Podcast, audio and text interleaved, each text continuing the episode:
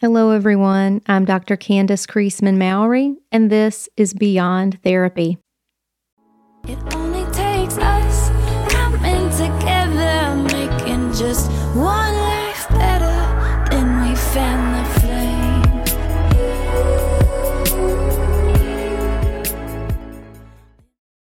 Today's episode is the first part of a really important ongoing conversation about mental illness we'll be having on the show around stigma and how our personal struggles have a place in the therapy room. The series is called Your Therapist Should Really Talk to Someone. And to get us started, I'm joined today by Dr. Dana Cea. Uh, they have a master's in clinical rehabilitation and mental health counseling from UNC Chapel Hill and a doctorate in rehabilitation counseling and administration from East Carolina University. Go Pirates. I'm from that neck of the woods. they have served as a member of multiple divisions of the American Counseling Association, including the Association for Counselor Education and Supervision, American Rehabilitation Counseling Association, Counselors for Social Justice, Society for Sexual, Affectional, Intersex, and Gender Expansive Identities. They're currently a member of Pitt County, North Carolina's Board of Directors for the National Alliance of Mental Illness, also known as NAMI. Dr. Cea has been a certified peer support specialist since 2015 and has volunteered with the American Foundation for Suicide Prevention since 2012 and NAMI since 2016. On a more personal note, they expressed symptoms of anxiety at age four and were later diagnosed with severe and persistent mental illness, which has deeply informed their clinical practice and advocacy work. They are currently the owner of Panacea Mental Wellness, a virtual practice housed in Eastern North Carolina, and teach in the Department of Addictions and Rehabilitation Studies at East Carolina University. Welcome, Dana. Yeah, I'm so glad to be here. I'm super excited about this conversation in particular. Um, so, ordinarily, I like to orient listeners to key concepts and ideas and definitions and all that um, before we jump into the more personal end of things. But today, it feels really important to name that we really can't separate content from context. So, could we start by just hearing a little bit about your journey to becoming a mental health professional and peer support specialist? Maybe tell us about some key points that led you to this place. Yeah. I think the the long and the short story maybe is my own experience with mental health is what led me here in the first place. Um, I have noted in charts since age four uh, symptoms of anxiety, experience depression into teens, and just kind of as my mental health has evolved over the years uh, and figuring out how that's overlapped with the professional and personal side. But really, I think the key turning point for me, so to give you some context, I have a, a bachelor's in business administration and was an insurance agent for five years. And during that time, I lost my dad to suicide and realized that was where my passion was, was in mental health and suicide prevention. So I was actually in a support group as a member, and someone else mentioned about peer support specialists, which I had never heard of. Um, and they said, You'd be great at this, and researched what the process was, went through that process to become certified as a peer support specialist in North Carolina uh, did a lot of primarily volunteer work, honestly, as a peer support specialist, and then realized insurance wasn't where I was at. I wasn't helping folks the way I wanted to be. And if I wanted to do this and get paid a living wage, I needed to take it to the next step, which was getting my master's. And so, in kind of a weird turn of events, uh, I got turned down by several programs for their masters and there was only one still accepting applications and i was determined to get into a master's program and that was unc chapel hill who thankfully knew what a peer support specialist was um, and i think that made a difference in my application there. Um, so during my time uh, i realized why clients don't always have the best experience with practitioners. Um, I realized why, from a consumer perspective, we weren't always getting the support we really deserved and needed. Um, and that's because of the teaching of the practice of counseling. And so learning that during my master's really drove me to take, uh, again, another big leap into getting my doctorate so that I could turn around and teach the upcoming counselors and give them more of that lived expertise on where consumers are coming from and for them to also tap into their own lived expertise as consumers because often folks who are in therapy have had some sort of experience, um, hopefully with a therapist. And it just kind of came full circle for me. So, starting as a consumer, moving into a peer support role, realizing that wasn't enough for me personally, um, getting my master's and realizing how I could improve the field, getting my doctorate, and now I'm here um, teaching students. I'm running my own practice. Uh, and I just really enjoy the work that I'm doing and the level of services I'm able to provide. Wow, I'm I'm just struck by sort of like your clarity of purpose. You know, it sounds like you really just honed in on exactly was going to jibe with your values mm-hmm. and the impact you wanted to have. I'm also curious to hear about the intersection of diagnosis and symptoms and professional development. I guess specifically, like what did you feel was available to you personally, professionally, uh, as you're also dealing with a, a, major loss, as you know, you're trying to keep yourself well. Uh, did you feel it all, I guess, on the outside at any point during your professional development? Yeah, I think there's a, a mix of kind of how the personal and professional came together and at times when maybe it was at odds um, and other times when it flowed really well so as a as i was going into my master's i was still working as a peer support specialist.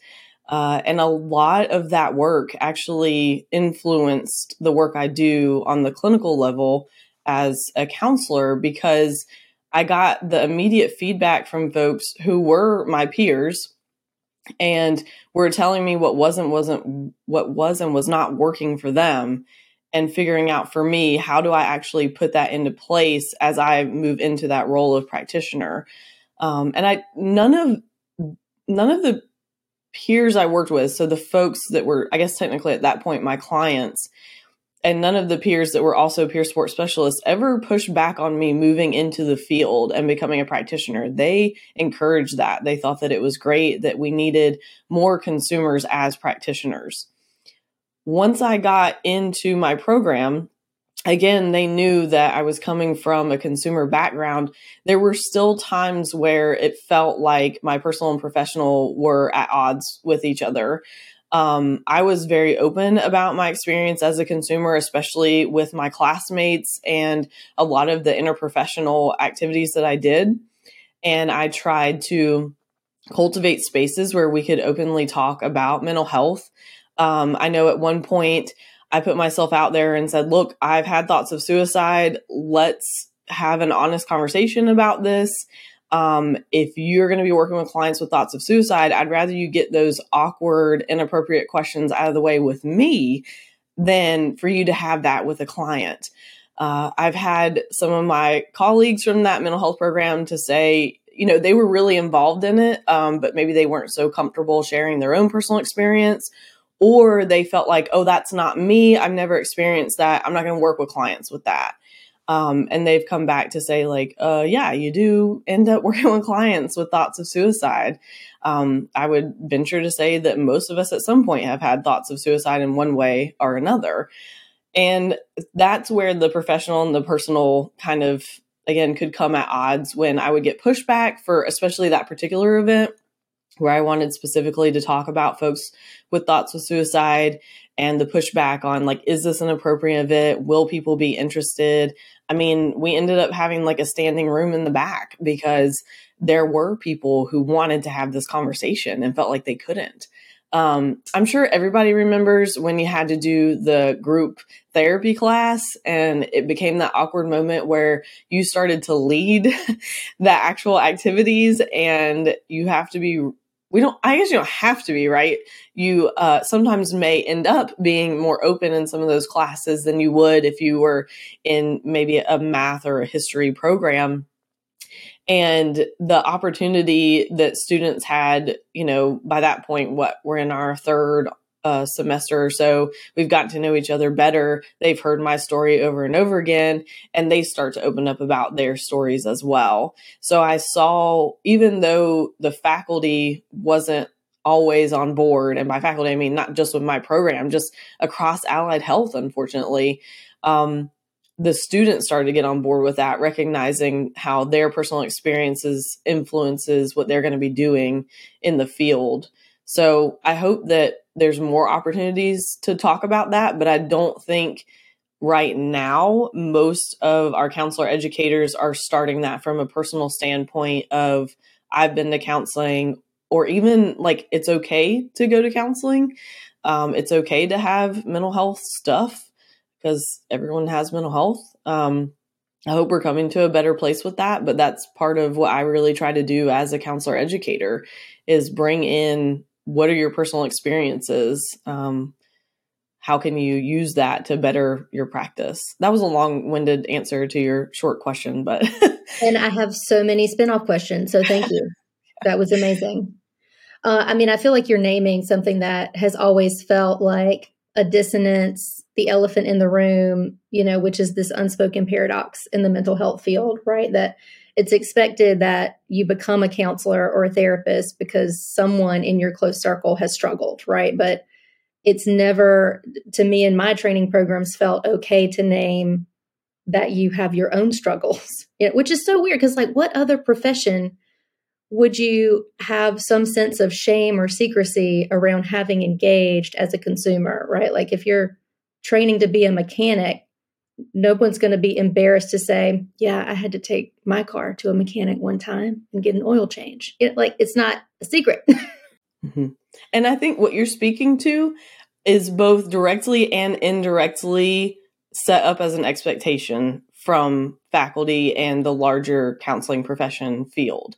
Because if you were to ask someone directly and say, Are you okay if counselors bring their own personal stuff into their practice and their improvement as a professional? The person would jump on it and be like, Yes, absolutely.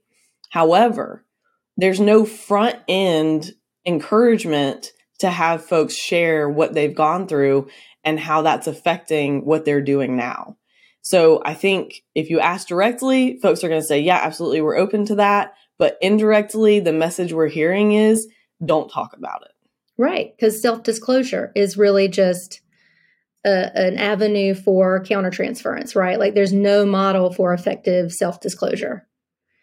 Uh, yeah, gosh, that feels incredibly relevant. That just captures so much of my, my, own personal experience in my master's program. So I, I had my first depressive episode toward the end of my master's program. And I remember feeling like I can't let any of these people know. And it never occurred to me that that was really messed up, you know, because I just felt like I had so much to manage. I didn't really have space to think about it from a systems perspective. And they probably never told you that directly but it was those indirect messages you were getting that said, "Oh, I can't talk about this." What what I also heard as you were describing some of your path into this work is what sounds like some real boldness or some real uh, impactful healing, just to have geared yourself toward things that were so deeply personal, right? So to have lost your dad to suicide and to work specifically with folks who are having suicidal thoughts. Um, were there key points that you think really helped you to integrate those experiences to make it possible for you to help folks who are going through the same sorts of things? Mm-hmm. Well, first, I'll say I do have a nickname as Dr. DGAF. So that kind of wraps up how I approach life. Um, that's probably it in a phrase. I came into that as a peer support specialist. We are encouraged to talk about our own experiences and bring that into our work with clients. And so I was already coming from that perspective, and there was no way I was going backwards this is similar to me as a queer person. Like, I've already come out. I'm not going backwards just because someone doesn't want me to be out or whatever.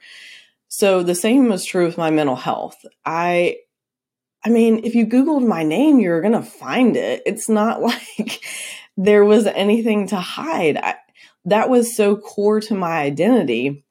I did a lot of trainings and trainings on especially suicide like intervention and prevention as well as postvention.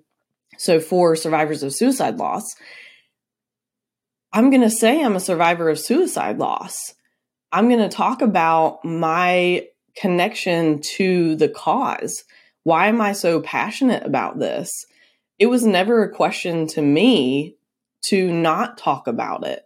So to get the reaction from folks of like, oh, like, oh, you're talking about your own experience. I mean, maybe that was I, that was some surprise for me. Like, why aren't we talking about this? Um, but it helped to click the pieces in place. It's like, okay, this is why I want to become an educator because it's it's just un if it's unheard of. Like I know this is across the board, across the whole field, and this is why we're not connecting with clients because we're not allowing ourselves to connect with our own personal experiences. And it doesn't have to be, I have SPMI and here's what helped me. It, it doesn't have to be like that. There are ways, to your point, to appropriately use self disclosure or at the very least pull from our own experiences when working with clients. And if we don't do that, we're missing that human connection. So to me, it was, it was, there was no question. I was going to bring it in. That's who I was. That's where I came from. And I was just going to continue that. And it probably pushed me to do it even more so, realizing that others weren't being open about their own experiences. Now, were they coming to me separately and telling me their experiences? Absolutely. I am the secret keeper where where can we find the room though for folks to get comfortable with sharing that with others. And I think there is this fear of retaliation. Like, if I'm open about this, I'm not going to get that letter of recommendation. I'm thinking about our own state board.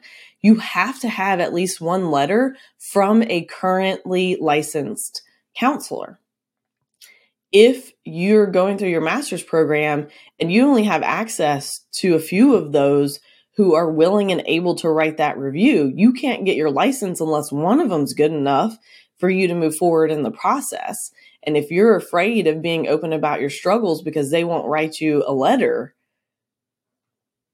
then you're again, that's it's not directly being stated, it's indirectly being uh, just assumed because no one's directly saying that it's okay to talk about it. And I didn't have that fear because again, I have this background of you know, I worked with AFSP, I worked with NAMI, I worked as a peer support specialist. I had other people that I could get letters of recommendation from. I didn't I wasn't beholden to any particular person or persons.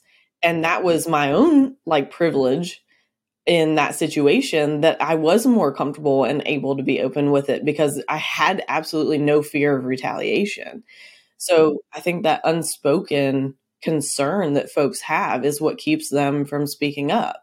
I'm thinking too, I mean, as you mentioned, th- this requirement to have a, a recommendation letter, um, also just about the sort of ethical yes or no boxes. You know, have you ever had a, a mental impairment that could get in your in the way of your practice is one of the questions is asked every every renewal period. And i mean again that dissonance of I mean, I've I have a diagnosis, diagnoses, and I've never known it to impair me, but just the just how unsettling to confidence and competence and efficacy uh, that sort of you know dual message that mixed message can be mm-hmm. exactly like there's this cut off and you have to decide can you appropriately do this and if you say yes, that there's some reason you can't do it, are you just out? Are you just, that's it? Mm-hmm. Um, and it, it is not so cut and dry. I mean, there are so many nuances to that. I know we uh, talked a little bit about like recovery, relapses. I mean, if you look at the definition from SAMHSA, it includes that there are going to be relapses it's just known. And for me, I see that as an opportunity to build back stronger each time because you're learning something from that. But if we scare people into not even acknowledging what they have it going on in the first place, how are they ever going to have the opportunity to rebound from the what could be seen as an inevitable relapse? I mean, who for many people the pandemic was a huge trauma and set people back in maybe whatever ways that they were improving their wellness. For some folks it was great. Like for me, I love being at home. like for me it was this is awesome. This is this is great. And for some folks it just it was not and it really wrecked them.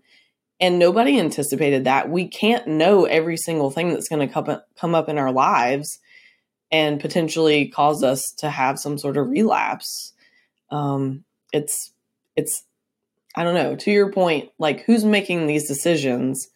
Why are they making this particular decision? And who's it keeping out because they're afraid to answer questions honestly. Yeah, that gatekeeping piece feels just so important here, especially as you're naming coming from the peer support world, recognizing that there's so much that that uh, philosophy has to offer as a function of shared experience, but that model is not present in clinical mental health. Mm-hmm. Exactly. I wonder if we can dig in a little bit more. You've already named that a, a big difference between peer support and mental health counseling is, you know, self disclosure. Um, what are some other key differences between those two roles? I think that that is what it comes down to. It's the human connection. As a peer support specialist, clients know that you've been through something. They may not know specifically what you've been through, they know you've been through something. And there is a bit of a give and take in that relationship. Now, there's still the boundaries to be maintained. Um, even though it's called peer, you don't become friends with your clients. It's just on a different level. And I think counseling is missing that. We're missing that human connection we are told we're the expert. We're told that we need to use evidence based treatments.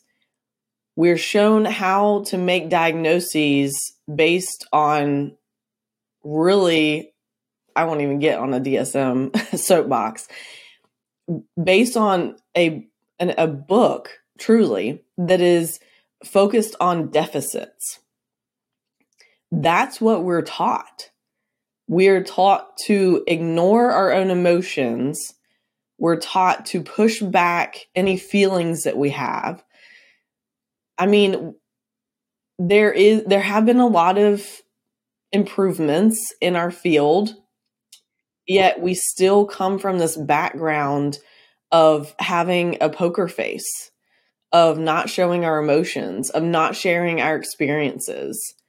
And when we're set up that way, we're set up to lose the uh, the human connection piece that really allows us to work with, collaborate with, be transparent with clients.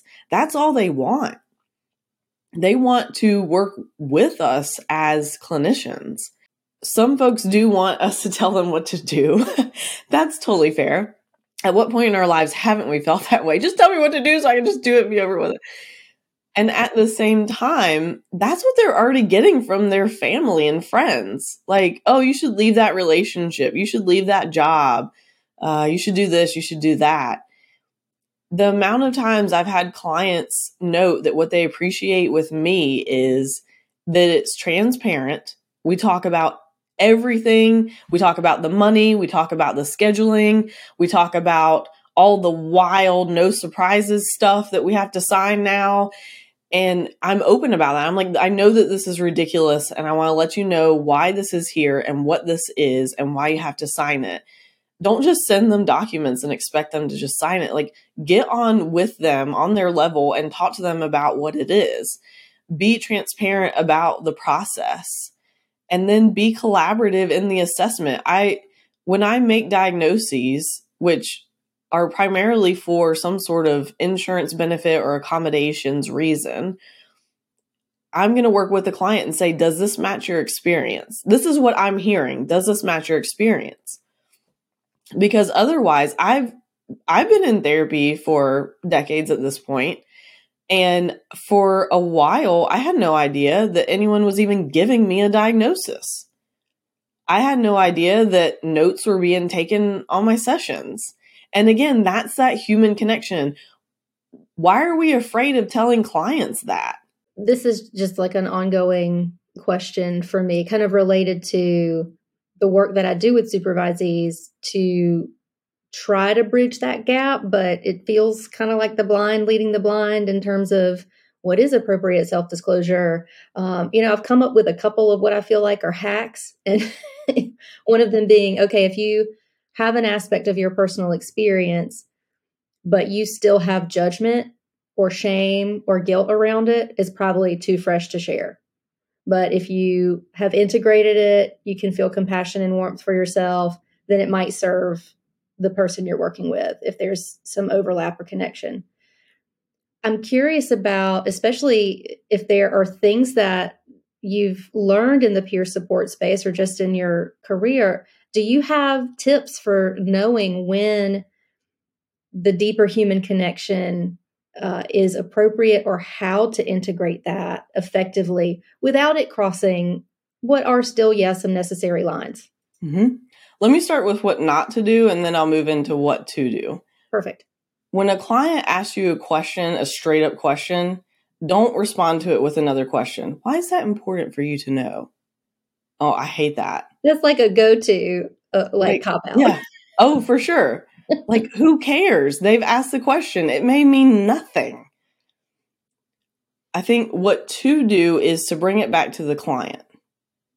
If at the end of you saying whatever your disclosure is, you haven't brought it back to the client, do it real quick. That's the key you get to choose how much or how little you share about yourself as long as in the end it turns back to the client. Mm. And there's ways to use self disclosure without even saying I or my experience. To say, I've heard of folks who have said that journaling is really helpful. I've heard folks who've been worried about going to a psychiatrist, found the right medication, and were like, heck yes, this is great. I didn't have to share that those were my experiences, what, which actually I don't like journaling. it's just an example I think a lot of people go to. The one example that I always give students on self disclosure, because this is a question that comes up a lot. How do you use self disclosure? Did I screw that up? Did I say too much? If you kept talking on and on about yourself, yeah, you probably did. All right, well, let's learn from it and move on. uh, you know, go back to your client. Here's here's another great example. This is my favorite self disclosure. You go back to the client, you've had your session, you go back to him the next session, and you say, you know what? I've been thinking about the last time we met, and I realized I went on and on about myself. I just, I first want to apologize for that. And a second, just want to check in with you and see how that came home for you. Like, how are you feeling about that? Let clients know we think about them in between sessions. Let them know that's okay. And I think it really pulls in important pieces. If your mind's still stuck on it, there's maybe two. I really like that one. The other one that I've said is I was sitting, this was back in person, and a client and I were sitting there and they saw a tattoo on my foot and they said, Oh, what does your tattoo mean? And I just literally gave them the like what is three letters, so it stands for something. Trust your journey. I didn't give them the background of why I got the tattoo or where I first learned about that tattoo or who did it and my experience getting the tattoo. I just said, this is what it stands for. And I said, you know what? That kind of sounds like what you're going through. That's how you turn it back to the client. And it's not by saying, why is this important to you? Or why did you ask this question? That's not how you turn it back to the client. the mm-hmm. clients don't like that. it's really how do we turn it back into what their experience is right here and right now. If they ask you a question you don't feel comfortable sharing the answer to, tell them you don't feel comfortable sharing the answer to that. That's okay too. That in and of itself is self disclosure.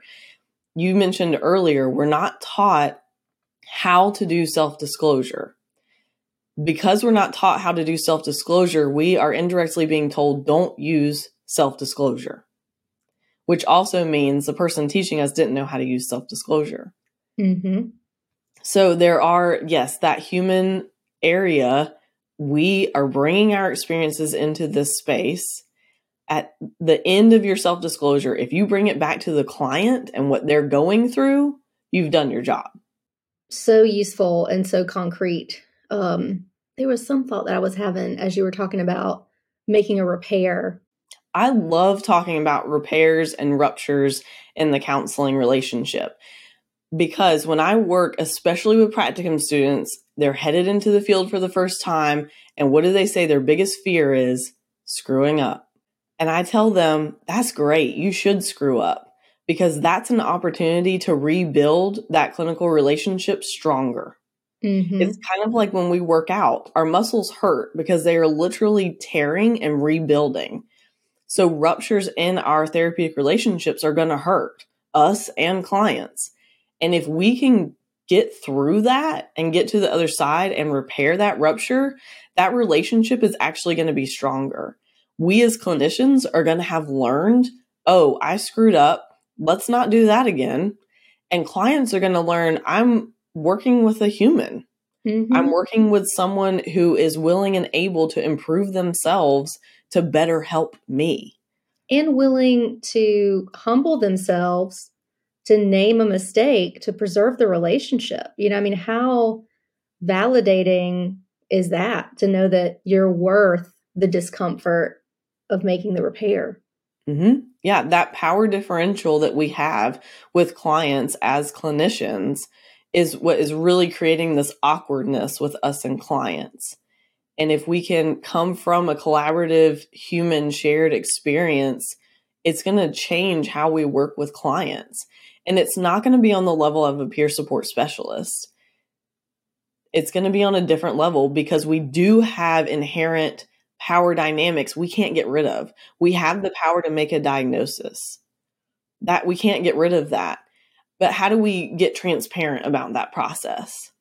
I'm so curious to get like the Cliff Notes version of your professional disclosure statement or like informed consent. Like, how do you orient clients to this approach? Because I think, especially if people have come from other counselors, which most people that I work with have, you know, they have certain assumptions and expectations of this very disconnected power differential.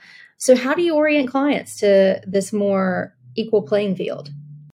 The very first sentence in my professional disclosure statement is As a consumer of mental health services, I understand how important the therapeutic relationship can be. And also knowing that not everybody reads the documentation. have you had clients who commented on that or or named that that impacted them? Not the professional disclosure statement specifically, rather what they have found when they found me, if that makes sense. Mhm. What they read on my directory profile or on the website. That's what they connected with. Again, I share, you know, my own background of living with mental illnesses. It's right there. Mhm. I share that I actively work to decrease power imbalances in all of my relationships as a peer support specialist, as a clinician, as a supervisor, as an educator, as a researcher. In all of these areas, I am decreasing the power differential that is there. That is like the first statement that's on my profiles for the most part. They get a, an about me they get information that I am a survivor of suicide loss. Which again, it's you know we know it's about the relationship, but we're training people to be um, intervening Mm-hmm. Intervening and saving. and, And- saving. Ooh, Yeah. And that's another thing that I'll tell students. I'm like, your clients got to this point without you. They're they'll be okay without you. and they make it the all the other six days of the week in twenty three hours and ten minutes without And, you. that, and that's what I tell clients. I say, look, we have one hour together once a week, once every other week, once a month, whatever it might be. You're you living your life the whole rest of that other time. So what do you want to do during that time? Okay, so you shared a really great review on peer support and mental health from 2020, and I'll include the link in the show notes. And it reads Successful transitioning from the patient to the peer support role involves fundamental functional shifts achieved through overcoming multiple barriers at the personal, health system, and societal levels. So, to take this a little bit into other ecological spheres of experience, what barriers have you faced, maybe at this personal, health system, societal level, that you've either overcome or that you still feel stuck with? And I think this is what makes the difference between sometimes a peer support specialist and a clinician, because peer support specialists are entrusted to work with clients to figure out how to overcome those barriers so they can live their best lives. And for me, what I've experienced is some shitty therapists, some difficulty paying the bills of, oh my gosh. I remember, so after my dad died, this was uh, November 2011, he died from suicide. And I hadn't been in therapy for about a year because I, I was in therapy in college, had graduated 2010, and then 2011 he dies. And I'm like, I got to get back in therapy. So I don't even know how I found this therapist. I'm pretty, it was definitely community mental health, probably offered by the local county or something. I don't know. And my insurance wasn't that great. I had just started my first full time job with benefits. Um, and my insurance wasn't that great. I didn't know it at the time. And so I got this therapist, and imagine the building is, I mean, essentially like public service buildings. You've got kind of concrete blocks and rickety old elevators and your therapist's room happens to back up against a one stall bathroom so you can hear people going to the bathroom while you're in the session. The therapist herself, I realize kind of in hindsight, was probably kind of new to the field, maybe, mm-hmm. and didn't really know what to do with me because I'm coming in with already years have been having been in therapy, having found what I felt was a good place, and then having my life shook to its core not to mention the like two month wait I had to go through. And this is in 2011, 2012. Right. The two month wait I had to go to through to get to actually see her.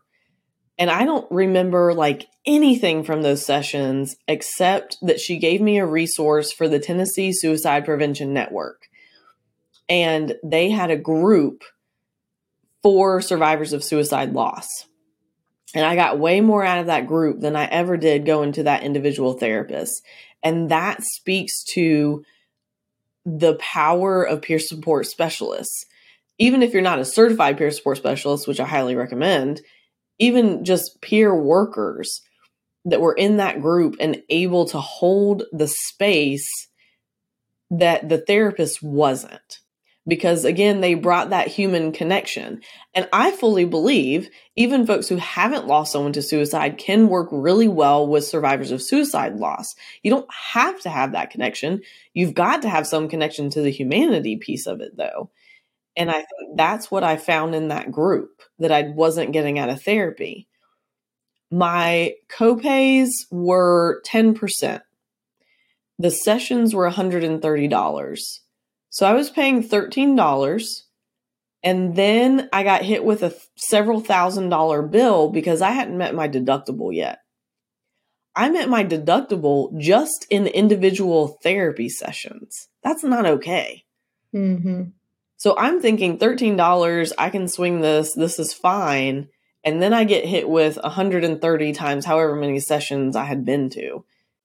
That was that was a rough, rude awakening for sure and I don't I don't blame the therapists at all for any of the money conversations we're having.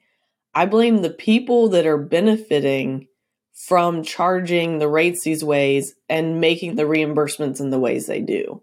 The insurance companies and third party payers. that's where the problem is. Mm-hmm.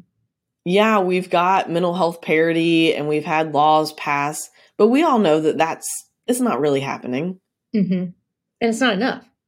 Absolutely not. Yeah, I mean, those are the barriers that I, as a college graduate with a full time job and health insurance, was facing a two month wait to see a therapist that I had to pay thousands of dollars to see before I could meet my deductible. I'm pretty sure I just up and quit because mm-hmm. I found the group and I was like, yes, these are my people. I, you know, I'm having to take sick time from work to go see this person every week. And my boss is like, why are you out so much? Again, new grad, first full time job, you kind of want to appease your boss. Mm-hmm. And you probably also don't want to disclose to your boss that it's because you're seeking therapy when you're new to a job. And there's all sorts of stigma about mental health and illness. And I probably did tell him. we'll be honest. I mean, I was really honest about the way that my dad died and the effect that it had on the family and everything. And so I was probably honest with him. Um, I don't know for sure. I can't remember, but I'm sure I probably was. I probably let him know what was going on. Imagine folks who don't have all the resources that I did. Um, you know, in college, it was great. It was included in your student fees. I had an excellent connection with my college counselor. I also had access to any number of groups on any number of topics. I mean, that counseling center was like the setup there was no diagnosis to be made unless I wanted to go for medication, which at that time I didn't. And I went from that into the rude awakening of community mental health. So, another experience I had, I, I have a therapist that I've been seeing for years. And I, at one point, she was covered under my insurance when I was a, a PhD student. And then when I left that plan. I got on my spouse's plan, and their plan covered her, but then the plan changed and she was no longer covered. So I was paying out of pocket. So I'm trying to walk the walk, you know, that I'm I'm talking the talk and walking the walk and realizing like, you know, what's the importance of paying out of pocket for the support you can get. That's not to say that offering insurance isn't great um, that's going to work for some practices. It's not going to work for me because I am I'm disabled. I've got I can't manage 40 people a week.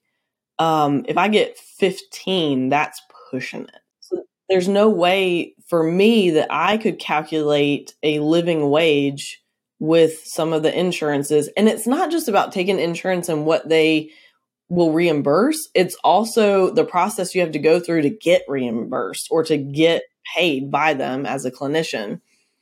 And I knew that there, I don't have that stamina, I don't have that ability to do that. And being self pay affords me a lot of flexibility with clients that using insurance would not. So for me, that works. That's not going to work for everybody. And I recognize that. Again, it comes back to the insurance companies, the third party payers, the people who are getting paid the big bucks to create and maintain the system that we have right now. Yeah, I'm I'm connecting just with having a practice that is primarily insurance based how for one how difficult it is to get accurate estimates of benefits so I, I, tell people you know we got like a 60 40 kind of chance of telling you accurately what you're going to owe. Um, and I mean, I try to educate people. Our staff tries to educate people that, and it probably sounds like passing the buck, but we're doing the best we can within a system that is really not geared toward mental health. But that doesn't prevent the person who, just like in your situation, thought they were going to owe 10%, comes out needing to pay $5,000 first, from then feeling like mental health has failed them. It's not just that the insurance companies have put them in a bad position. It's a sense that the mental health field is actually not going to help me. Right. And honestly, the insurances are going to be way more responsive when their patients reach out than when the clinicians reach out. You've got a patient advocate, and this is important to know for anybody using mental health benefits. You have patient advocates who can help you find and maintain the services that you have. Um, you have people who are not just your representative or whatever, you have advocates that you can get in touch with provided by your insurance companies to help you navigate the system that they created, ironically. Mm-hmm. And so I, I agree. I encourage folks to reach out to their own insurance because they're going to get more of an accurate answer than I ever would if I reached out. Mm-hmm. Well, I'm so glad that you mentioned the patient advocate piece. Um, because I don't think that is a highly utilized service at all. And I think it segues into um, a question of how can people get connected to peer support. So if we're thinking, we're talking about the financial models and reimbursement models around counseling and therapy. How does someone gain access to peer support? Who's paying for it? Uh, what are the conditions that make someone eligible? Say more about how how that works at the base level, everyone should be able to have access to a peer support specialist. How it gets paid is a different thing. There, there's, as always, there's arguments about reimbursement for peer support specialists and when it's going to be covered and not. And so, for the most part, if we're talking about someone not having to pay at all because they've got some sort of service that is paying for peer support specialists. Um, this might be on the assertive community treatment teams. Um, this might be in, we've got uh, the community model where it's it's a mixture of like clinicians, peer support specialists, and folks with SPMI who come in and there there's a variety of things that they're doing and learning throughout the day, um, and it's provided there. Uh, sometimes, like your local Department of Health and Human Services might offer that in conjunction, like at a hospital um, or just the local services. And then there's organizations who will provide it either for paid, low cost, no fee um, that you can access. So, Promise Resource Network in Charlotte, North Carolina is a huge provider of peer support services. And another one that I used to work for was called Support Group Central. It's now called HeyPeers. Everything they do is virtual and is also based out of organizations that are already providing a peer support model for services. And HeyPeers is basically connecting the people who need the services with the people who are providing the services. So I hope to incorporate peer support specialists into my clinic. Uh, I think I recommend it often when I'm doing assessments or talking about accommodations or additional supports for folks.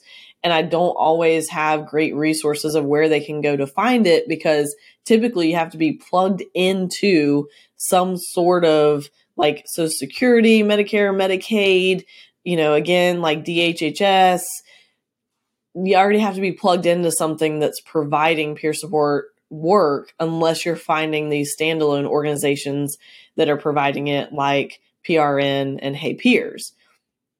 That being said, there are some organizations, and I applied for job with, jobs with them and almost worked for them, who are taking advantage of peer support specialist reimbursement to use peers, peer support workers as like chauffeurs to drive people in between uh, appointments.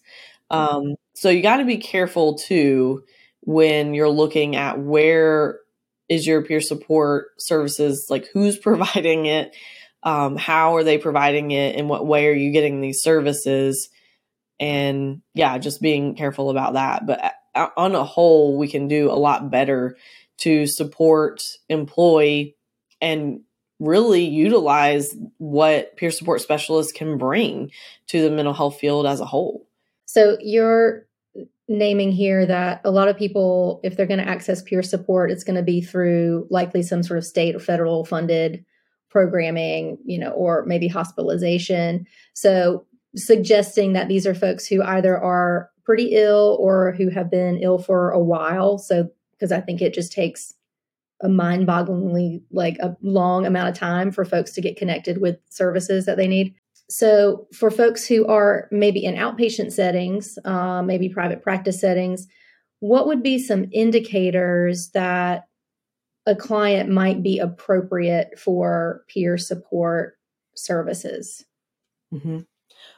They want to navigate local resources and they want someone who can talk to them on a level that isn't like the professional knowing the right way to do things, that it really is a conversation about what their options are. Peer support can be a really good kind of first step before counseling or even before seeing like a psychiatrist and getting medication because those folks like they have no there's no reason why they're going to push any one particular way or another because as peer support specialists part of our ethics is to not push one route of mental wellness that it really is person centered mm-hmm. and that can be a great connection if somebody's not ready to do the deep dive that counseling may require or to do the awful trial and error of psychiatric medications a peer support specialist is going to give them just honesty about what the process is like and how they navigated it. And they're going to give those resources to the client that they might not otherwise get. So let's say I refer someone to one of these agencies for peer support. Am I is the client going to hit walls in terms of they haven't had a specific diagnosis for long enough or they haven't had enough hospitalizations or are there those sorts of walls in the peer support world? Like i know there are in, in the managed care world.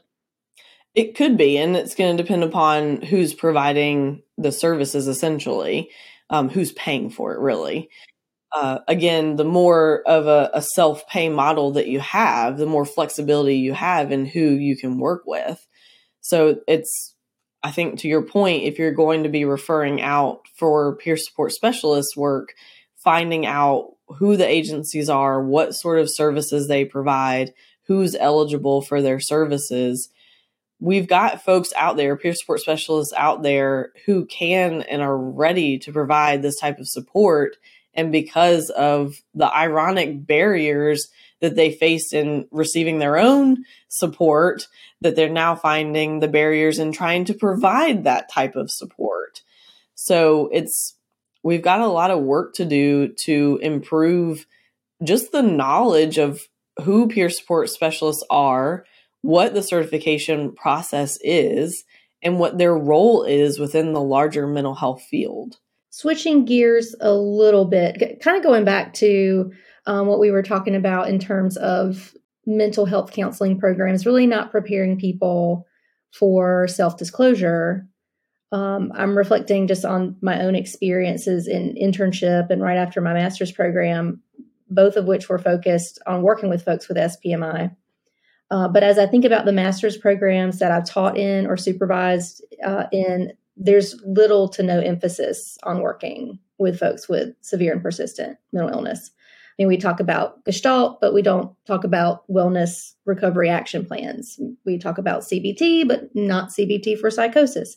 Um, so I know it's different in the rehab counseling programs. There is more of an emphasis, but in clinical mental health, what do you think could be done differently to orient new counselors to severe and persistent mental illness just to increase the willingness, decrease the stigma? What's missing from clinical mental health programs? I sound like a broken record. The human connection. it is what but, it is. Yeah, let's bring in folks with SPMI and have them talk to our classes. Let's go to facilities providing additional supports to folks with SPMI to see what it looks like. That's we're missing we're gosh, we talk about people, we don't talk to people. Ooh, bumper sticker quote right there. Dang. Yeah. During our programs, everything is a book until we are kicked out into our practicum and the faculty just hope that the site is good enough to teach the field site experience. Mm-hmm. It's interesting because now being on the other side of that and having a master's um, internship program, I feel this urgency to and this need to fragilize the students. You know, it's like, oh, well, we'll make sure we screen out all of these things. I mean, part of that is the distance, right? Because they're providing a lot of services via telehealth and I'm not right there when they're doing it, not even in the building, right? So there's definitely a liability piece and a concern for appropriate care. Uh, but I also just don't feel like there's really any support. There's not really adequate preparation for these students to be working with folks who are actively suicidal or who, you know, are having severe symptoms. That's twofold. On the one hand, students are prepared. Mm. And I tried to remind them, you are prepared to do this. On the other hand, you're right. There are a lot of specific areas of mental health that are not being focused on enough in the coursework part of that we could probably blame CACREP and other accrediting bodies who determine what the minimum requirements are for every program. When you've got minimum requirements, it doesn't leave a whole lot of flexibility to add in other pieces. And also, for example, talking about suicide, just generally speaking, from beginning to end, thoughts of suicide, suicide attempts, and survivors of suicide loss CACREP has like a couple of lines about what a program needs to include about that. Mm-hmm. There's not near enough information about that. And in Dana's world, we would have an entire course on just how to work with folks regarding suicide. So, on the one hand, the students are ready. They are, you know, I heard a student say something to the effect of my supervisor said, I wasn't ready to deal with this client because blah, blah, blah, blah, blah. And the, the reasoning, the blah, blah, blah, blah, blah part was what the client was going through, nothing to do with the actual student. So I'm thinking, so essentially what you're saying is this client is experiencing this and the student you're you're indirectly saying the student's not prepared to deal with it. And I push back on that. And I'm like, well, what makes you unprepared to deal with that? You don't need to know EMDR to do trauma therapy. And honestly, with suicide, all you need to know is are you having thoughts of suicide? That's it. You just need to get comfortable with that question. Mm-hmm. It's interesting that um, talking about suicide assessment, I was um, doing this internal family systems training. Um, and it was Frank Anderson. And someone asked the question of, what if someone has a suicidal part and you're telling me I'm just supposed to support and accept the suicidal part and I'm not supposed to resource and I'm not really supposed to push back because that would be invalidating to the part. What do I do?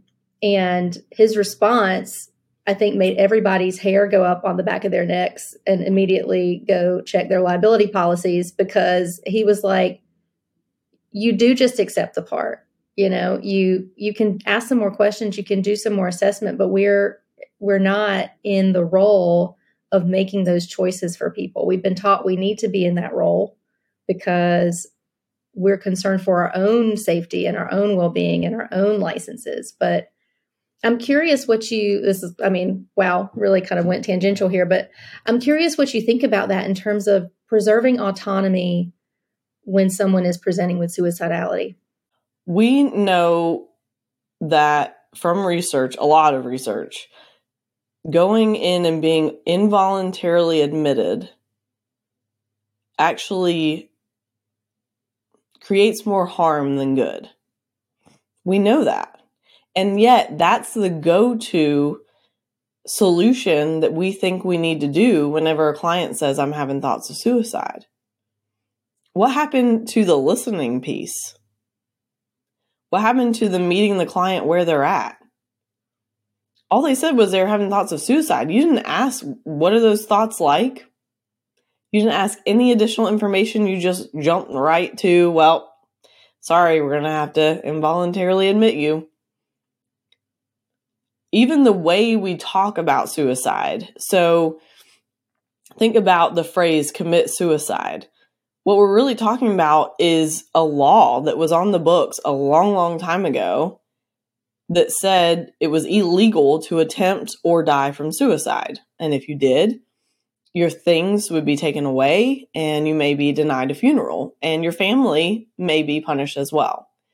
Now, there are still some common law that is related to that um, here in the United States of America. There are several states that still have a common law related to that. Generally, though, that's not going to be the case.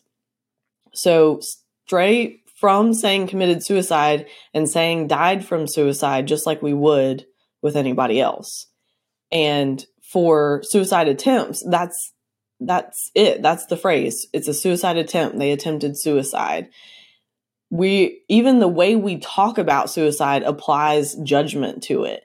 And when we mm-hmm. apply judgment, it keeps us from being able to make the human connection to the person sitting in front of us.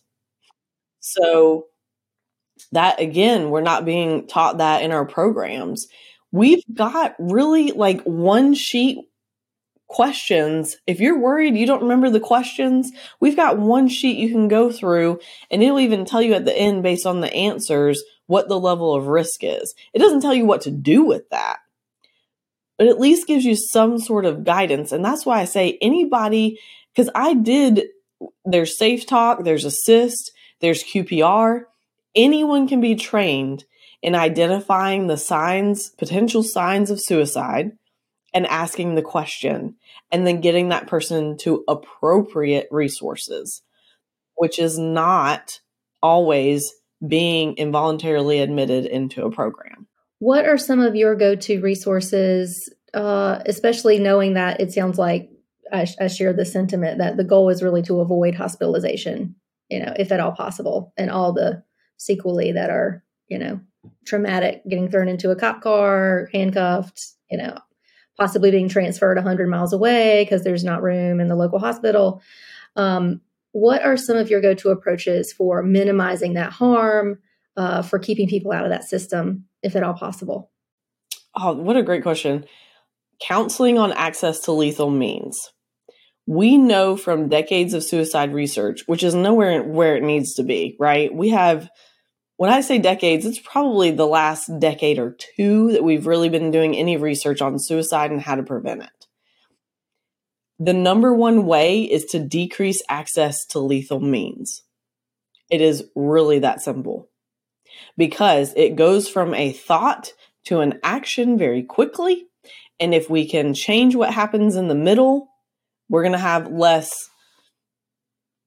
deaths, less hospitalizations from the attempts. A thought in and of itself is not a danger. Right. It's acting on the thought. So if you can take counseling on access to lethal means, it will change the way that you approach suicide intervention. You start to not only ask questions about the thoughts of suicide, like, what do they look like? How intense are they?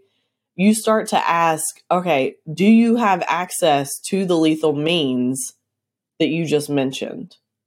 You do? How can we make your space safer?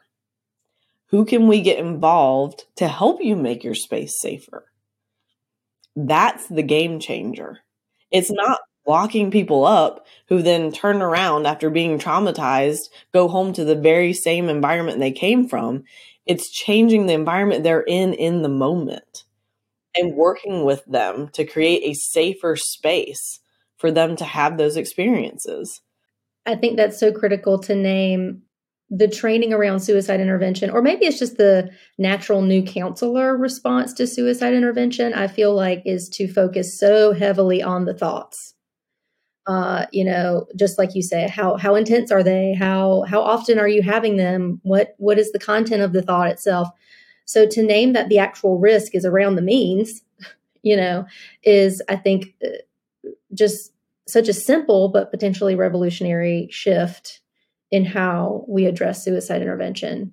It, it brings to mind too how little training counselors get in managing their own discomfort you know? So a lot of times the when i see a supervisee is really struggling with a potentially suicidal client what it seems what seems to be really at the heart of it is that the counselor is so uncomfortable with feelings of hopelessness and can't touch into that for themselves that any sign of hopelessness in a client feels really threatening. And so they're in fight or flight so i'm curious how you uh, especially in your teaching role and in your supervisory role uh, are there ways that you sort of help to orient counselors in training, uh, help help them just with distress tolerance around sitting with a client who's yeah in in a state of intense suffering?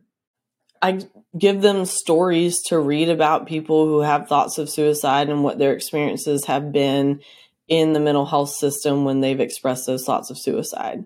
Some of the stories talk about needing support but not being able to get it because, as you mentioned earlier, maybe they're not at the level that is needed to access that particular type of support. Mm-hmm. And also the drawbacks and effects that going through that system can be for someone with thoughts of suicide. So I give them some real life examples to read through and consider. Um, we have discussions in class about it but also just talking about how simple it is to connect with the person and some alternative ways of working with the person, like counseling on access to lethal means, as well as CAMS, the collaborative uh, management, uh, ca- collaborative approach to managing suicidality. Again, bringing in the human connection. We're no longer the know it all expert who's going to tell you how to fix your problems. We're going to sit with you and work through this stuff with you, and it works exceptionally well.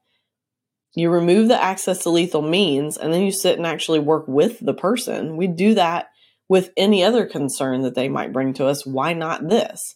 And it, that comes back to what we are indirectly told about our liability and the risk we take with working with clients with thoughts of suicide we essentially aren't giving the client any like ability kind of like the trainer said to make their own decisions because you know they're going to make their own decisions regardless of what happens during that session. That was something that um, frankie anderson mentioned. He said that you know if you're uh, struggling with protecting someone from completing suicide then that's one of your parts that is potentially in the way. You know, you've got a part that is fearful uh, from a self protective standpoint, you know, that just that sort of nebulous, someone's going to sue me if this client completes suicide. Um, and I think to to really name that out loud as as that being probably one of the primary motivators for a poor suicide intervention, like a very directive, aggressive suicide intervention, I think that's really important for counselors to be aware of. You know that it may be a pretty self-absorbed way of going about things. Mm-hmm. For sure, it's you're protecting yourself. You're not actually protecting the client. Safety contracts don't work. Safety plans work as long as the person remembers to use them. But again, safety contracts, those can diminish the relationship because you take out the human connection. You say, my covering my ass is more important than me actually helping you help yourself. And the client knows that. Well, last question, um, because I feel like you are just a really great example of I mean, one, just living in your values, my gosh, but also of um, really melding uh, a lot of these hats that we might wear as providers, you know, as educator, um, as you know peer someone in in the world of mental health as a consumer as well but also as an advocate. And i think that's something too that i know i've made a lot of complaints about counseling training programs today uh, and will likely continue to do so. Um, but I feel like counseling programs really fall short on helping people learn how to be good advocates. So I'm curious what what recommendations might you have for counselors who really do want to take on an activist role, an advocacy role? What are some ways that they might do that? particularly for folks with severe and persistent mental illness or suicidality? Get involved in your local organizations like NAMI, like AFSP. You've got Mental Health America, which I've also seen as like Mental Health Academy, I think. Um, you've got local organizations that are doing grassroots work. See how you can support them and learn from them. If you start there, advocacy opportunities will just come to you.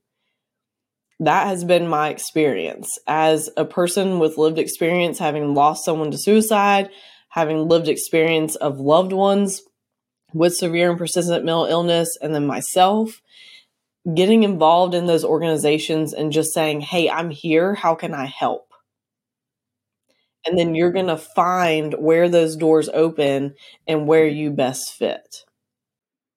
I think that's such great direction. I, I, think for me, one of the barriers has always been feeling like I have to just sort of within a silo figure out how to advocate and which senator to write to. And I mean, what you're saying is that you you don't have to recreate the wheel. There are people and groups already doing it, and you can be a support to them. Mm-hmm. And it can be as simple as they send you an email every time that there is some important policy coming up and you click the link, you put in your information, you maybe add your personal experience or not, and you send it off. And let me tell you, that stuff does make a difference. Mm. It feels really simple and almost silly. Like, why am I clicking these buttons and sending it off? When we've got our representatives receiving hundreds of these emails, it starts to open their eyes if you want to go the next step, you can. There are many advocacy days where you can go to Washington, D.C. I've done that. You can go to your state capital. You can reach out uh, individually to whomever your particular representatives are and our senators are. But again, you don't have to create it yourself. Often there are folks out there creating it for you. All you have to do is fill it out and send it and it can mean a lot. Mm, I think that's such an important reminder, especially when I think feelings of powerlessness are just so prevalent when it comes to mental health advocacy, at least for me personally. Um, I mean, I'll still do it, but it, a lot of times it feels like just sort of sending out a wish and a hope into space. Well, and I think to that end, if you're able to show up to some of the local events, you've got often walks in different areas, you've got conferences. Go show up. Whether you show up as an attendee, you show up as a volunteer, maybe you take a leadership role, whatever it is, whatever you're able to do, it's going to get you in those places to support folks who are doing the advocacy work and give you opportunities to join them if you want to. Um, I think we do get we get I don't know. I'm sure everyone's like we get so many emails with opportunities for advocacy and there's this policy and that policy and yes, clicking those buttons is great. If you go meet the people who are doing the work in your area, that's where you really start to learn and find opportunities for where you fit into that greater advocacy sphere. And if you don't have the time, the mental capacity to do that, can you donate a few dollars here or there? Can you maybe donate something in kind? You can donate your time, you can donate like a raffle item. There's a lot of ways to get involved and you can be creative. You just have to start reaching out first. Well, Dana, it has just been such a pleasure. I think we have covered so much ground um, on some topics that are super important to me. So I'm very grateful for your time and your willingness to be real about real things. Yeah, absolutely. I'm glad to be here too because I think this is a conversation we're having on a smaller scale, maybe even like internally with ourselves. How do I show up as a human? And I hope that this spreads into the professional work that we're all doing because we are all leaders in some way and we are affecting our field in some way. And this is our opportunity to make it a more human and just authentic connection with those that we're helping. Beyond Therapy is brought to you by Creasman Counseling, mental wellness for all. Visit www.priestman counseling.com for more information. Thanks for listening.